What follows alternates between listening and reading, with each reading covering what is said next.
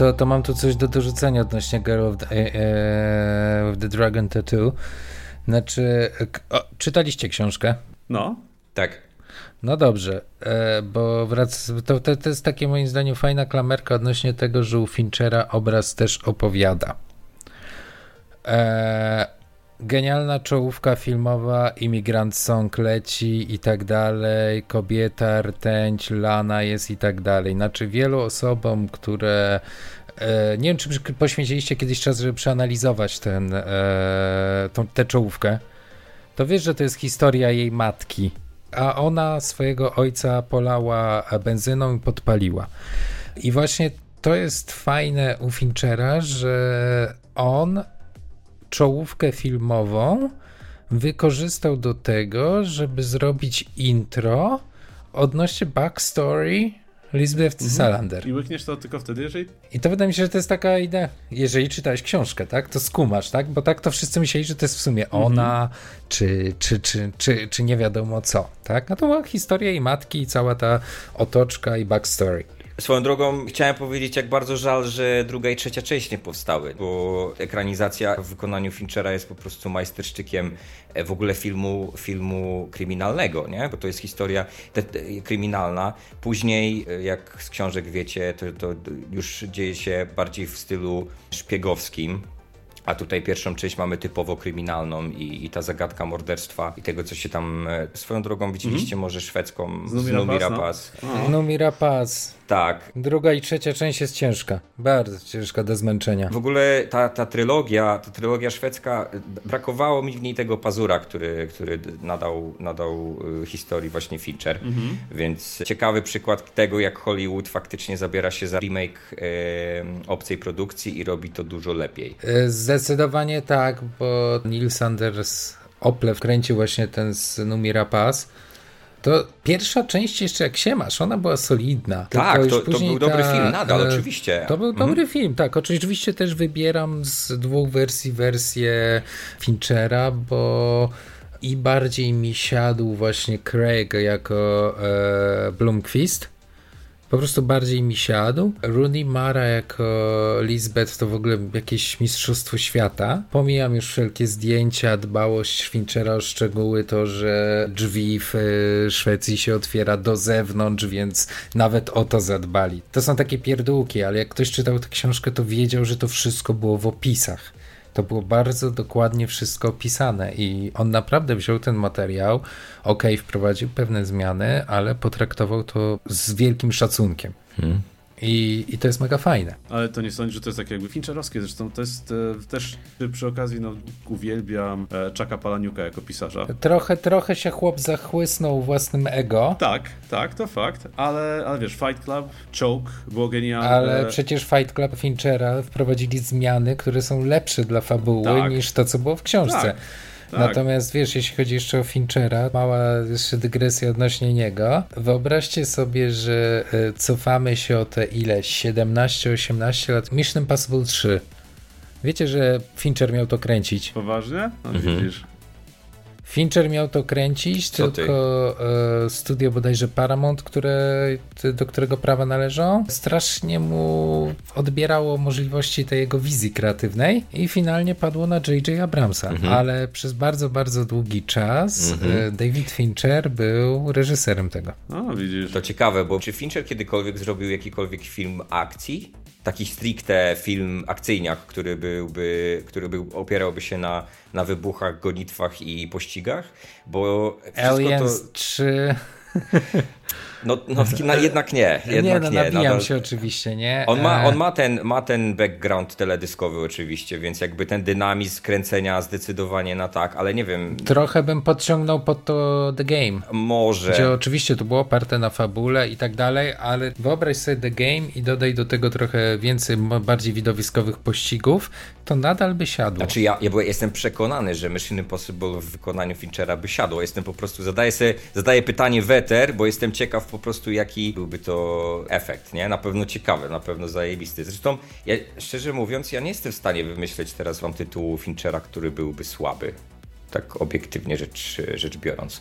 Nawet ten Obcy 3. Ja szanuję ten film, więc wiesz. Stanąłbym w obronie, biorąc pod uwagę, to, tak jak to Marcin ująłeś, jako piekło produkcyjne. Mm. Gościowi rzucali kłody pod nogi nieprzerwanie, a on i tak wyciągnął z tego to, co potrafił. I no może się nie broni na poziomie fabuły, mm. na pewno stylistycznie się broni. W sensie formalnie to jest nadal, to jest Fincher, nie? To jest taki, to jest Fincher, którego znam mm. i widać, że po prostu miał trudności żeby, mhm. żeby dogadać się ze studiem i tyle, nie? Wiesz, no scenariusz, który był cały czas na, na planie przepisywany, e, to, że mu ciągle ingerowali, odbierali. Planeta, która miała być z drewna, czy, czy ta stacja kosmiczna, która miała być z drewna początkowo, no umówmy się, no to jest czyste kuriozum, nie? Wiecie, no znaczy tam to, to nie miało prawa wyjść yy, przy tym, co tam się działo. Mega szanuję go też za to, że miał odwagę cisnąć Ellen Ripley do lawy i tak jakby zamknąć tą całą historię. Ubolewam, że później Joss Whedon napisał scenariusz, a Jean-Pierre Genuet to nakręcił. Czwóreczkę. Bo e, czwóreczka, znaczy nadal lepszy niż Covenant. Baty, ale to wiecie, to jest nisko postawiona poprzeczka, dlatego jestem przerażony tym, że teraz Fede Alvarez kręci, będzie kręcić no, nową wersję Aliena, czy, czy jakiś swój film w tym uniwersum, mm -hmm. bo jak zobaczyłem nagle zdjęcie obsady, to myślę sobie, okej, okay, będzie fajnie. Obcy dla nastolatków w kosmosie. O Boże. Nawet nie jestem, nie, wie, nie jestem na bieżąco, nie widziałem tego newsa castingowego, więc nie wiem, kto tam kto tam w ogóle y, został obsadzony. Wiesz co, tam nawet nikt znany z tego co pamiętam. Ja co najwyżej mhm. mogę wam przesłać zdjęcie, bo znowu, wiecie, z Majkiem to mamy ciągłe dyskusje na ten temat, ale zaraz wam wyślę zdjęcie, e, to sobie nawet zobaczycie. No właśnie. No nie wygląda to dobrze. Tell me, Doc, is it bad? It is fucking bad. like real bad. It's even worse. No dobra, ale okej, okay, to ja trochę stanę w obronie tego. Czy to nie jest tak, no bo jak bardzo znani byli aktorzy z pierwszych części Aliena? Nie chodzi o to, że są to znani ludzie. Chodzi mi o to, chodzi mi o to, że osoby na, na zdjęciach poniżej mam wrażenie, że to są jacyś 20-22-latkowie, których kurwa nikt nie wyśle w kosmos. Tak patrzę na to zdjęcie, ja wam powiem trochę inne ujęcie. Za parę lat będziemy mieli Freddy'ego Krugera, Mike'a Myersa, i Xenomorfa jako postać, która co roku rozwala stado nastolatków, tylko że Freddy robi to nad jeziorem, Mike Myers na jakiejś farmie, Leatherface w rzeźni, a Alien robi to w kosmosie, więc... Chcesz powiedzieć, że Alien zostanie wrzucony do worka ze slasherami, takimi e, teenage slashers? jeżeli pójdziemy torem, który podpowiada, być może. Znaczy, ostatnią nadzieją obcego jest serial, który będą niedługo kręcić, którego showrunnerem jest typ od serialu Fargo. O! I on chyba też stworzył ten taki serial Legion, który dział się w świecie X-Menów. Mhm. A to tutaj mhm. widzę jeszcze jakąkolwiek szansę. Poza tym ja się bardzo cieszę, że Ridley Scott się wrócił sobie do filmów historycznych, Niech sobie tam siedzi, bo naprawdę dobrze mu to wychodzi. Last Duel to jest naprawdę solidny kawał kina.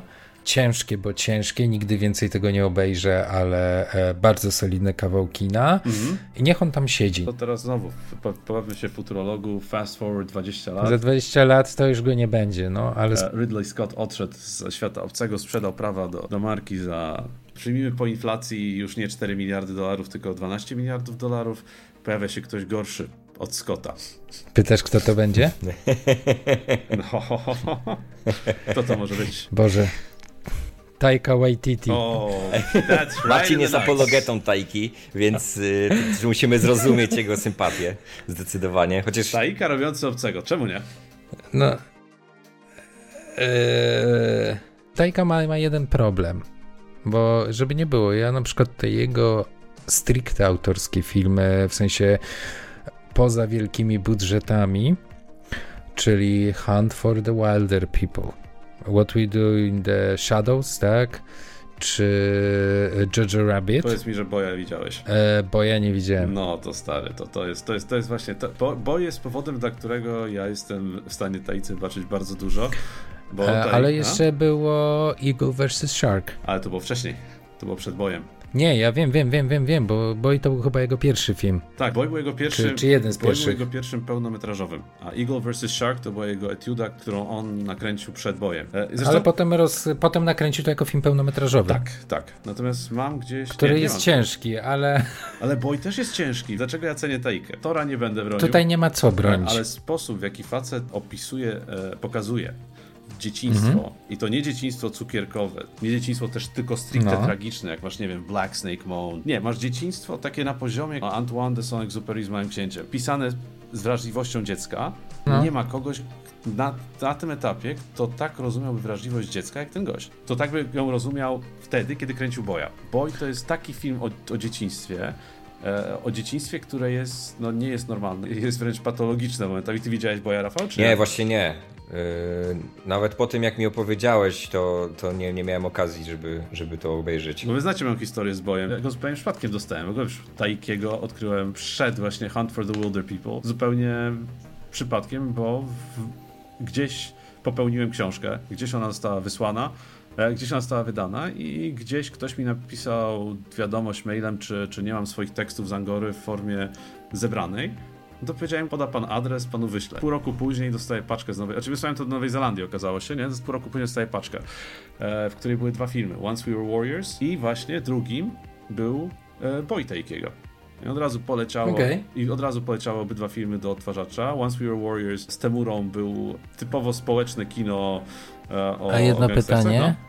Temura wtedy potrafił grać, czy nadal nie? Dobre pytanie, czekaj, Temura? Nie, wtedy, wtedy był bardzo oszczędny z formą, wiesz? To, to, to, to, Znaczy, to, to, to mu nie się nie zmieniło na przestrzeni lat. Nie. Znaczy, Nie, on jest, wiesz, on to jest... to, jest, to jest niesamowite. Znaczy, gość tyle lat w branży i dalej jak naturszczyk. Niektórzy na tym jadą praktycznie przez całą karierę. On jest jedną z tych osób. Bracia Mroczek i Temura, no. Tak. No trochę inna liga. Myślę, że jakbyś postawił ich tak w, w oktagonie razem, to Tamura wyjść. No, może te. Chociaż może. No. Może. Hmm? No i Boy właśnie wleciał i potem kompletnie zaginął razem z Once We Were Warriors w kapsule.